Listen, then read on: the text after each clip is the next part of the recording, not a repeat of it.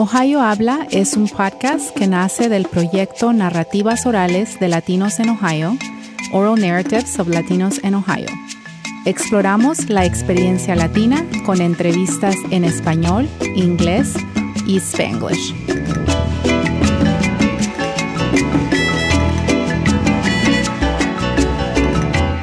Bienvenidos a Ohio Habla. Soy Elena Fowles y hoy tenemos casa llena.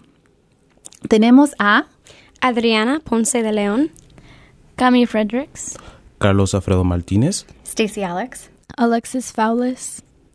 Today's episode is a performance piece we devised that centers around oral histories of Latinas and Latinos in Ohio, with a focus on their and our experiences with Spanish. You will hear five oral histories and how each of us connected or reacted to the narrator, narrator's story. Each person weaves their own experiences with that of our narrators. The performance centers around our collective experience with loss, gain, acceptance, and belonging. You will hear our often complicated relationship with growing up bilingual or raising bilingual children, one that is sometimes marked by physical or verbal violence, fear of loss, and inadequacy as we move into the education system or interact with family. You will also hear empowered voices. We hope that our unique and collaborative performance of language will serve as a vehicle for acceptance and belonging. Yo nací en una ciudad que se llama Bluffton, en el estado de Indiana. Mis padres fueron migrantes, so iban a los trabajos. So tengo hermanos de Indiana, de Ohio, de Utah, de Texas. So yo fui una de las últimas. Fui nacida en Indiana, pero crecí en el valle de Westlaco, Texas. So allí crecí y allí estuve por la mayoría de mi vida. En casa hablamos el español y en la escuela el inglés. En mi casa fue casi el opuesto. Mi papá, el puertorriqueño, no quería que nosotros hablábamos español en casa porque he was worried that we'd get confused as children about which language to use. This concern was completely valid because my dad has worked so hard to achieve his level of English, and he has faced many criticisms about his language and accent that it's understandable he didn't want his children to face the same criticisms. Pero mi mamá, la no nativa del español y una maestra del español, was the one who pushed for us to learn and use Spanish in our youth because she recognized the importance of language exposure at a young age. Mi abuelita, yo tomé el nombre de ella. Ella fue Ramona y fui Ramoncita cuando estaba creciendo. Es una señora que vino, la trajeron, mejor dicho, de México, mis, sus padres. Vino nomás sabiendo el español. Ella aprendió el inglés, ella aprendió el español a escribirlo, a leerlo, aunque ella paró de ir a la escuela en el tercer grado. Ella siguió, y ella me enseñó el lenguaje del español. Me sacaba la Biblia, me ponía a leer, y ella fue la persona con la que pasé mucho más tiempo, y siempre me decía, hay muchas cosas que tú puedes hacer. La relación con una abuela es algo bien especial, particularmente en la cultura latina. Similarmente, yo fui criada un buen parte por mi abuela. Ella vivía con nosotros meses o años a la vez, and now looking back on that extended time spent together, I recognize the value of having three generations in una casa. Well, cuando estuve en segundo grado en ese tiempo en Texas, estaban intentando de pasar una ley que no podías hablar el español en las escuelas. So yo recuerdo eso, cuando las maestras dijeron, No, no, no, no Spanish. You can't speak Spanish at school. So yo recuerdo ese tiempo, pero 85% latino, donde van tantos niños, ¿cómo vas a decir a tantos niños que no hablen español? Y cada día más y más y más niños hablaban español. Growing up in Ohio, it's hard for me to imagine an environment where Spanish is spoken como si fuera nada in a public institution like a school. Although they offered introductory courses in the seventh grade, my level was too advanced. So my first interaction with Spanish in school was not until the 10th grade. As a heritage speaker, the traditional Spanish courses did not meet my unique needs, resulting in a continued feeling of inadequacy in, my, en mi nivel del español y una falta de confianza. Llegando aquí a Ohio y no teniendo con quién hablar, no nomás eso, los estudiantes que estaban en Ohio State crecieron aquí en el Midwest, Ohio, Michigan, Indiana. Ellos no sabían hablar español. So tú vienes y dices, oye, mi nombre es Ramona, y ellos dicen, My name is Leonarda. En inglés y estás esperando que te responda en español y estás como, oh, ah, y no te hablan para atrás. Había un tiempo donde yo pensé, aquí me olvido el español, se me va a salir y ya nunca lo voy a aprender. I feel like this all the time. If it has been more than a semester without taking a course in Spanish or visiting Puerto Rico, I can feel my language fluidity deteriorating, and this disconnection from the language definitely has an impact on my sense of belonging. Si estoy siendo honesta, cumplir el estereotipo de la latina nacida en los Estados Unidos, quien no puede hablar su lengua nativa, me preocupa mucho. Pero tuve que aprender lo propio porque, claro, muchas dicen, Ah, ¿tú aprendiste español? ¿Cómo vas a tomar clases de español? la oposición, ¿cómo tú tomas clases de inglés? Tú, tú, tienes que aprender cómo leer y escribir y hacer todo eso, pues yo también. Yo estoy estudiando el español en la universidad y en cuanto la gente sabe que soy latina o hablo el español, I always get la misma respuesta. You're copping out. or taking the easy way out, which is just an ignorant assumption that I am not working as hard because I chose a major that allows me to capitalize on my bilingualism, a capability that I've come to appreciate and value. Al principio de llegar aquí, me decían, tú tienes un acento, tú tienes un acento. ¿Qué acentos tengo? Bueno, tienes un acento tejano, tienes un acento de Nueva York. Y la última vez, porque no habían muchos latinos aquí, ellos no sabían que era mexicana. Me dirían, ¿Eres filipina? ¿Eres india? ¿Eres...? No, no, soy mexicana. No había muchos latinos como hoy, ¿verdad? Ahora sí ya entienden un poco. Pero en el 87, 88 no había mucho. I mean, tenías que ir a Toledo para ir a agarrar tortillas. So, ¿sentirme mal por ser latina? No. ¿Por hablar español? No. Pero sí era difícil seguir con el lenguaje porque no había con quién hablar. Sentirme mal por ser latina o por hablar español no es algo que yo he sentido tampoco. If anything, la mayoría de mi vergüenza viene de mí misma y mis tendencias autocríticas en relación a mi nivel del español. Recientemente yo he experimentado una nueva aceptación de habla gracias al apoyo de varios mentores, profesores, miembros de mi familia, los cuales me han asegurado que los cambios de códigos o el uso del spanglish no significa una habla mala, sino es el resultado natural de ser criada como una latina en los Estados Unidos, particularmente en un estado como Ohio. Relájate, Carlos, relax. Como siempre, todo va a estar bien. Pues nací en Nueva York y me crié ahí por unos 10 años y después me mudé a Columbus. Mis padres son de Honduras. ok, mi niñez en Nueva York. Era un niño tremendo, ¿no? Ah, siempre pues estaba desarmando mesas y pues haciendo experimentos. Fue un tiempo muy bueno para mí, aunque era muy difícil. Vivía en el Bronx y es un área muy pues pobre, difícil. Viví. Me acuerdo que había tiroteos y pues para mí no era una situación muy buena. Había una comunidad latina muy grande ahí en Nueva York, en el Bronx, especialmente en el Bronx, ¿no? Y pues el español, o castellano si quiere decir, es mi lengua primaria, ¿no? En Nueva York tuve una diversidad lingüística que honestamente no se puede encontrar en ningún otro lado. Sí, y pues sí. Ah, en mudarme aquí a Columbus, pues en comparado a Nueva York, la comunidad latina no es pues muy grande. Y eso fue un poco difícil para mí. Empecé a perder mi lengua. Solo hablaba en inglés, ¿no? Pero con mis padres o mi mamá, solo mi mamá, con ella yo hablaba el español. Y no enseñaban, pues, el español en la escuela. Me recuerdo lo difícil que fue. En ese punto no era ni de ahí o ni de allá.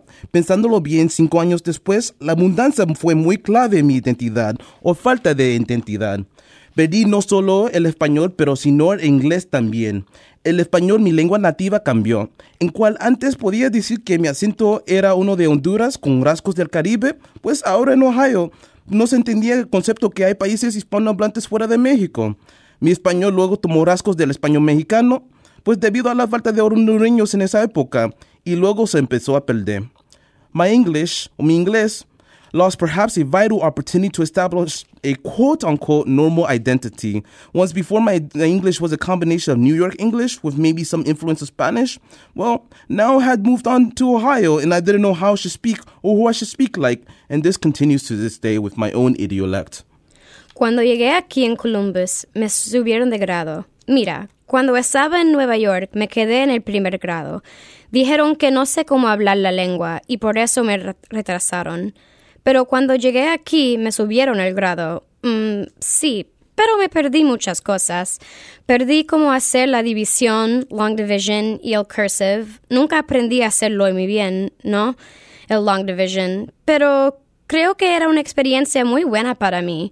Me subieron el grado y that allowed me to actually like grow, ¿no? Instead of feeling left behind, alone to grow, I liked the challenge, you know? Para mantener mis tradiciones, solo hablamos pues en español. We don't celebrate any holidays. La comida muy típica de Honduras sí comemos, ¿no? Como baleadas. ¿Tú has comido las baleadas? Las baleadas son como tortillas hechas en casa de harina y se puede poner habichuelas, queso y crema y después se puede poner qué clase de carne que quieras. ¿Qué más? Ah, comida típica de Honduras hay casabe. Mm, ¿Tú has escuchado de casabe?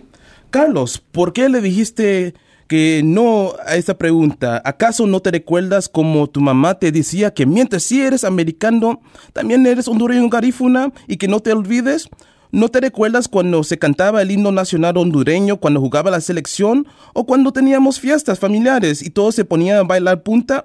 Te has olvidado, Carlos, pero no te preocupes, porque tengo tu espalda. Cinco años después, has mejorado tu lengua garífuna y has empezado a escribir una novela titulada Nibari. Significa nieto o grandson, y es sobre esta diáspora garífuna para que mi generación no se olvide de dónde son. Pues puedo decir que el español era mi, o es mi lengua, como, sí, mi lengua nativa. Pero, pero también hay la interferencia del inglés. Y de otras lenguas que estoy aprendiendo, como portugués. Lamento que no, es lamentable que no pude, pues, aprender el español durante mi niñez en la escuela. I, I wasn't able to learn it at school. I learned it from my parents. No? It's kind of sad that I wasn't able to learn, like, learn it growing up. Pero mira, I went through a phase where I, it didn't really interest me to learn Spanish. I was like, what's the point? And mi hermano está en esa fase, ¿no? Donde dice que... Uh, no me interesa aprender el español. Y por eso su, pues su español es un poco raro. Mira, mi hermana habla el español muy bien, ¿no? Y después yo y después mi hermanito le hace dificultad hablar, pero... Aunque sí entiende muy bien, habla como un spanglish. Ok, mira, hasta ahora nunca he encontrado a alguien como yo, ¿no? I want more people like me to be here, but, you know, muchas personas lo encuentran difícil que un, una, una persona negra, morena, puede hablar el español. Ah, por ejemplo, me recuerdo en la secundaria, esto es un poco racista, cuando una persona me llamó chocolate beaner. Quiero que otras personas entiendan que sí hay personas que, aunque son morenas o negras, pueden hablar español y pues tienen su cultura, ¿no? Y no puedes generalizar las personas. Fight the good fight, Carlos. It's getting better out there. Not by much, but better. The understanding that there are black people who speak Spanish is only growing. Not to say you won't still encounter racism from Americans and other Latinos. Case in point, when I'm at clinic and the Spanish speaking patient would prefer to go to a more Latino looking individual when I could have easily taken care of them in Spanish. I know, I know, petty, but I guess less work I have to do. Siempre me preguntan, ah, pues, ¿hablas español?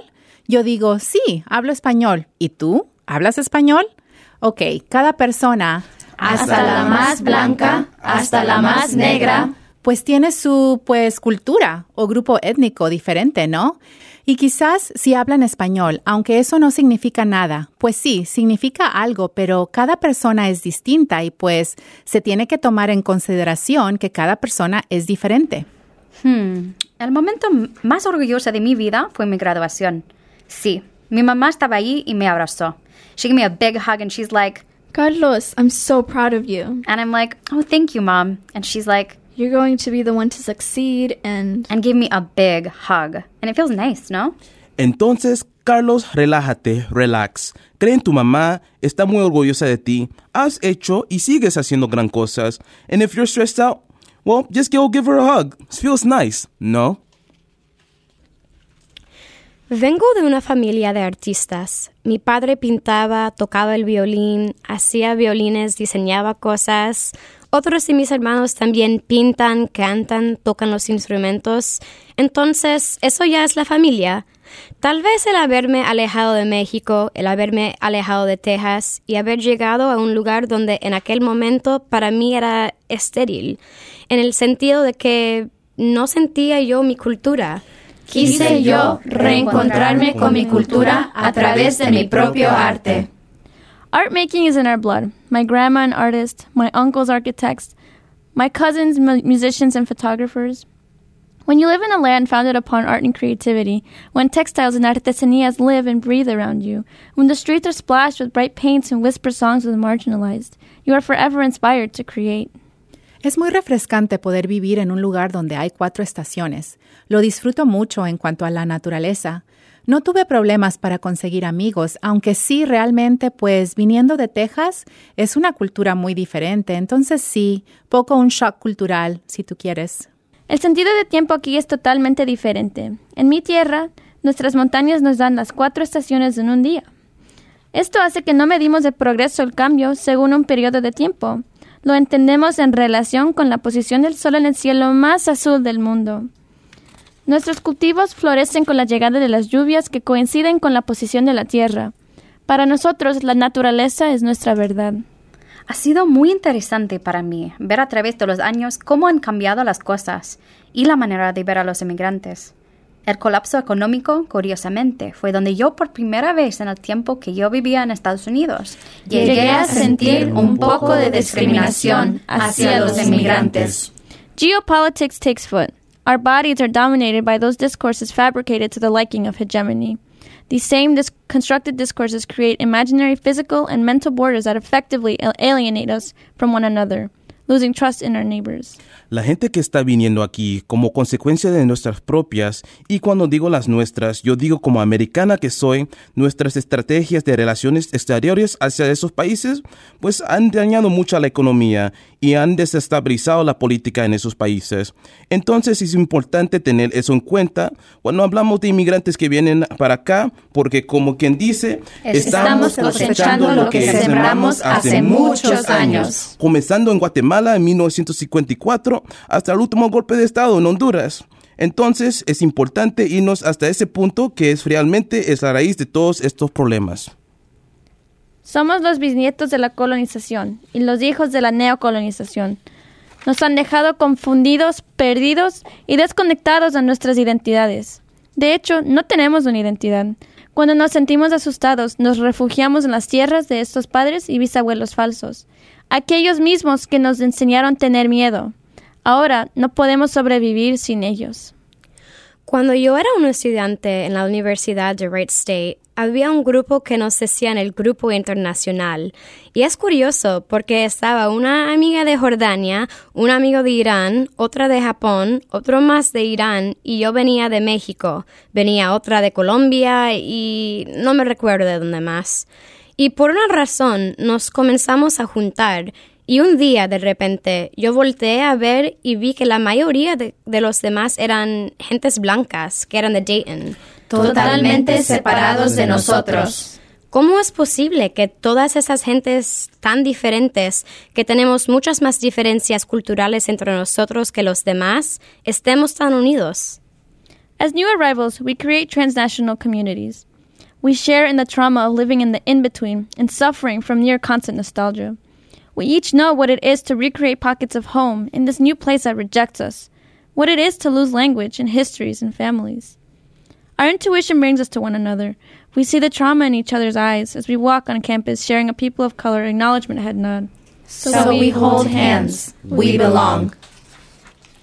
Cuando pienso en México, me empiezan a venir imágenes de, de, flores, de mirasoles, de cempasúchiles, de montañas que parecen conchas porque ya han sido taladas y hay diferentes cultivos, ¿no? La comida mexicana la veo, la vuelo cuando la imagino. Eso me viene a la mente. Extraño mi tierra, mi Ecuador, donde las nubes te cosquillean y el solazo te mantiene feliz, donde converso con mis montañas todos los días y mi río me saluda en camino a la U, donde los pencos pintan cada rincón de la ciudad y los colibríes viven en los arbolitos de aguacate en el parque metropolitano. Para nosotros, los mexicanos, el Día de los Muertos es una combinación de una tradición prehispánica con, con una tradición católica, que es el Día de los Santos Inocentes. Más o menos coinciden.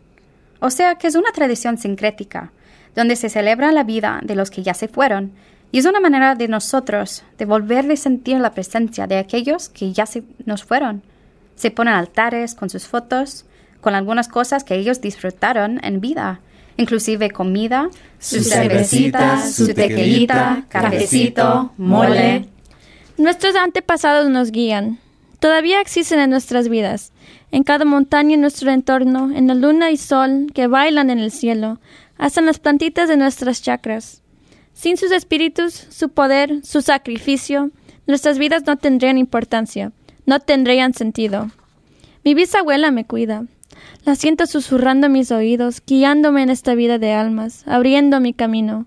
Mi vida está en sus manos y en las de sus abuelas y las abuelas de ellas. Cuando me reúno con mi familia para hacer guaguas de pan con colada morada, en nuestro día de difuntos, su espíritu se siente en mis tías, mis primas, mi mamá. Somos ella. Everyone knows me as Grace, but my name is Altagracia. Altagracia. And I was actually born in El Paso, and I probably lived there for a week. But I was raised in Fort Madison, Iowa. So I was raised in an atmosphere very, very similar to Ohio, you know, in all ways. And that's where I grew up until I was a junior in high school. And then I went out to California for a couple of years and then met my husband and ended up back out here in the Midwest in Ohio. We were very family oriented. So in Iowa, I was always over at my tias, my tios, my primos, and you know, we went to grandma's and everything. I was raised with my grandmother, the extended family, you know. So that was hard in Ohio because I was on my own with my husband and at the time, one child. I didn't miss the language like some people that come from the Southwest. Although I spoke it, my grandmother spoke only in Spanish to me. But I didn't miss that. I didn't miss a lot of the food because in Iowa, we didn't have access to a lot of stuff anyway. For me, again, it was just sort of a typical thing. For my husband, it was hard. And so, what I tried to do was to develop a sort of Mexican atmosphere in the house.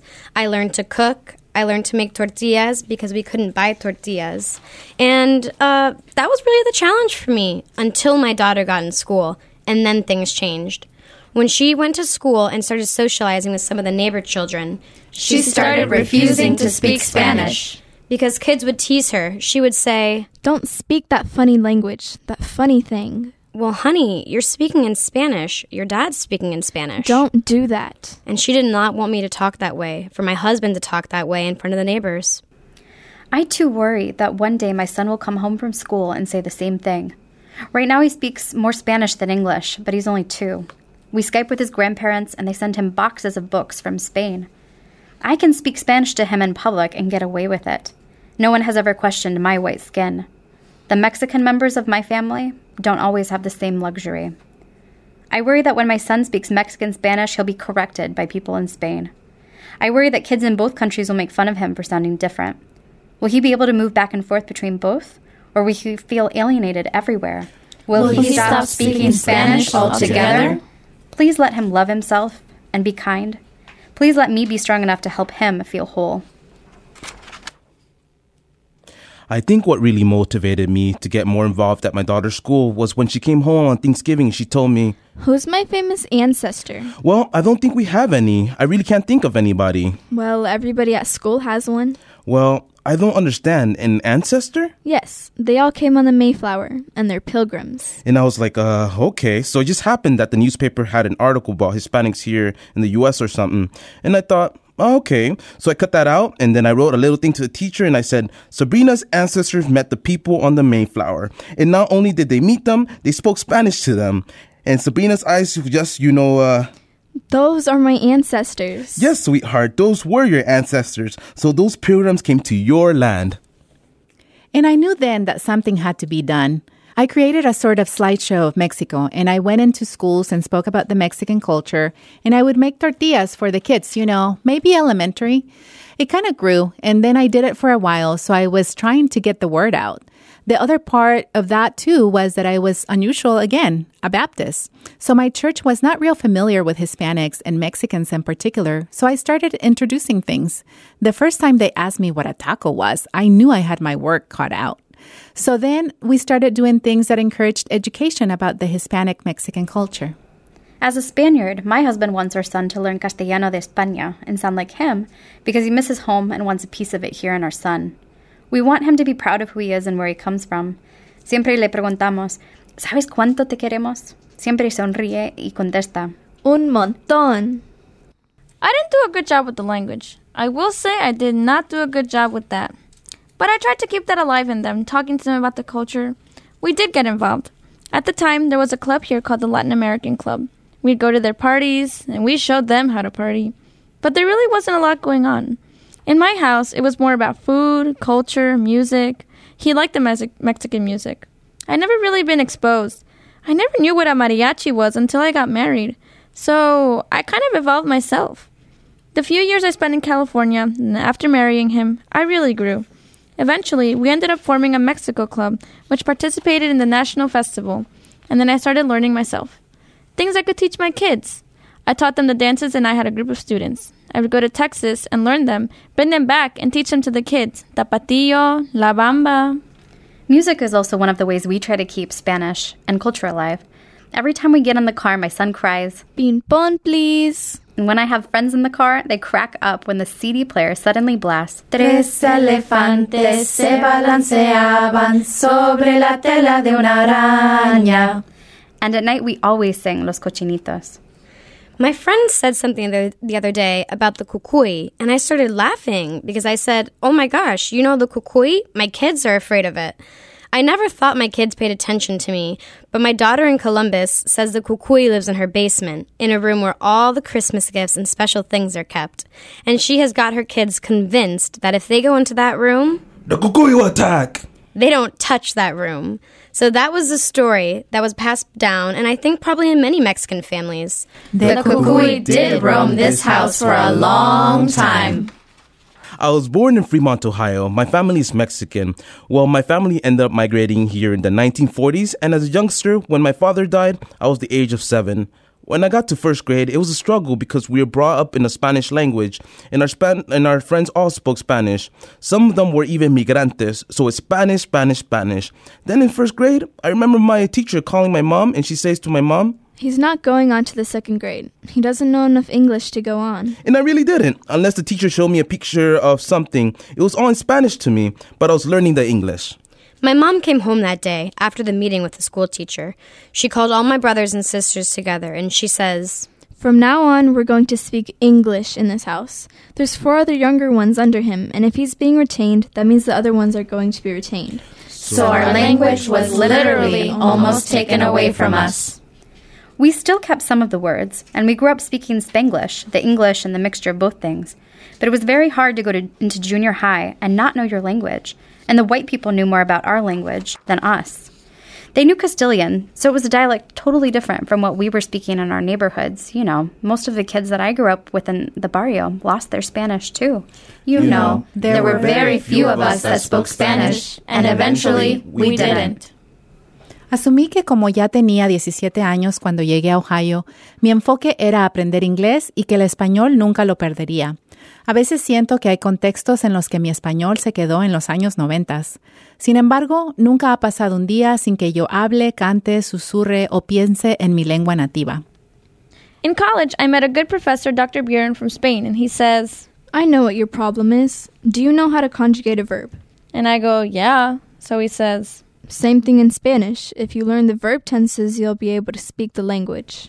so I did. I was reading and writing Spanish at the 400 level while I was still in my second year of college. I've had to relearn my language twice. I remember going to sixth grade and looking in the mirror in the bathroom saying, God, why did you make me white? Why did you make me who I am? I didn't like who I was. I remember that in school at that time, No no two Latinos could sit by each other, and if you spoke Spanish, you got paddled for it.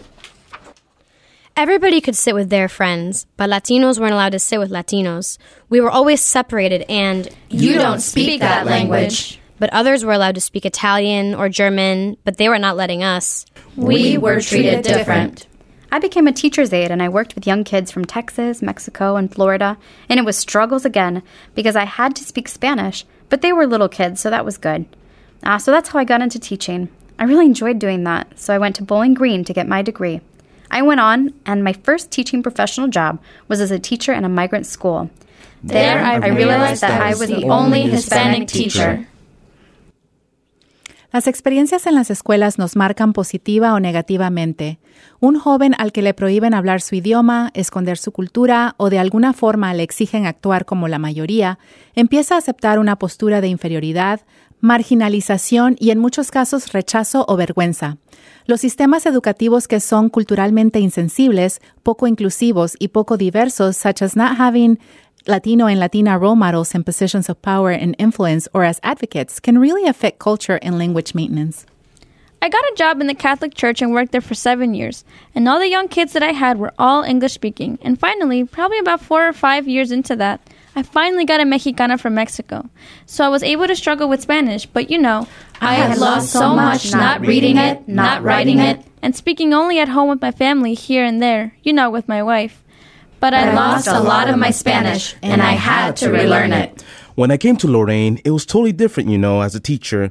They needed Latino teachers here, so I came right away. During my interview, I had to translate, I had to write, I had to speak. They gave me all this stuff. They wanted to make sure I could do it. They scheduled me in a bilingual school. The school was a heavily populated Latino school, so I also interacted with the ESL classroom. But what I realized what was that these kids were not getting the help that they needed because some had learning disabilities. These kids had not been tested for seven years because there was nobody to te- do the test in Spanish. They didn't have a psychologist that could do this, so I insisted and even told one of my parents to get your son out of the bilingual program because he's never going to get the special education that he needs. So they did, and do you know that this student went on and graduated with honors? He got so many medals. He graduated at the same time my son graduated. In my own family, we spoke Spanish all the time with the family. My kids know it. But they went to an elite school in Lorraine, and there were no Latino teachers there, and they struggled with keeping the language. What people didn't understand then and don't understand today is that as Latinos, we live in two worlds. We still live in two worlds. And in schools, because we all want our kids to get the best education, we make decisions, as my mom did, that are maybe not the greatest, but they felt that they were the best to advance our children in the way they did. Since I've been retired, I joined a program called Padres Comprometidos. I'm teaching others how to work within the system and how to ask questions to not only the teacher but the principal. You know about the state reports. So my job is as a facilitator, and I'm doing it all in Spanish, so I'm really learning. I tell my parents that I'm reading a lot more Spanish, but I'm also writing it again. And it's a wonderful experience that I'm having with these parents, seeing what they're doing because it's so important. I truly believe that our children are looking for who they are, and they've been missing out for too long. They don't know who they are in this world. They are lost. But they can turn and figure out who they really are. And they're going to find it in your interviews. A todos, gracias por escucharnos y recuerden seguirnos en Facebook y de compartir este podcast con otros. Hasta la próxima.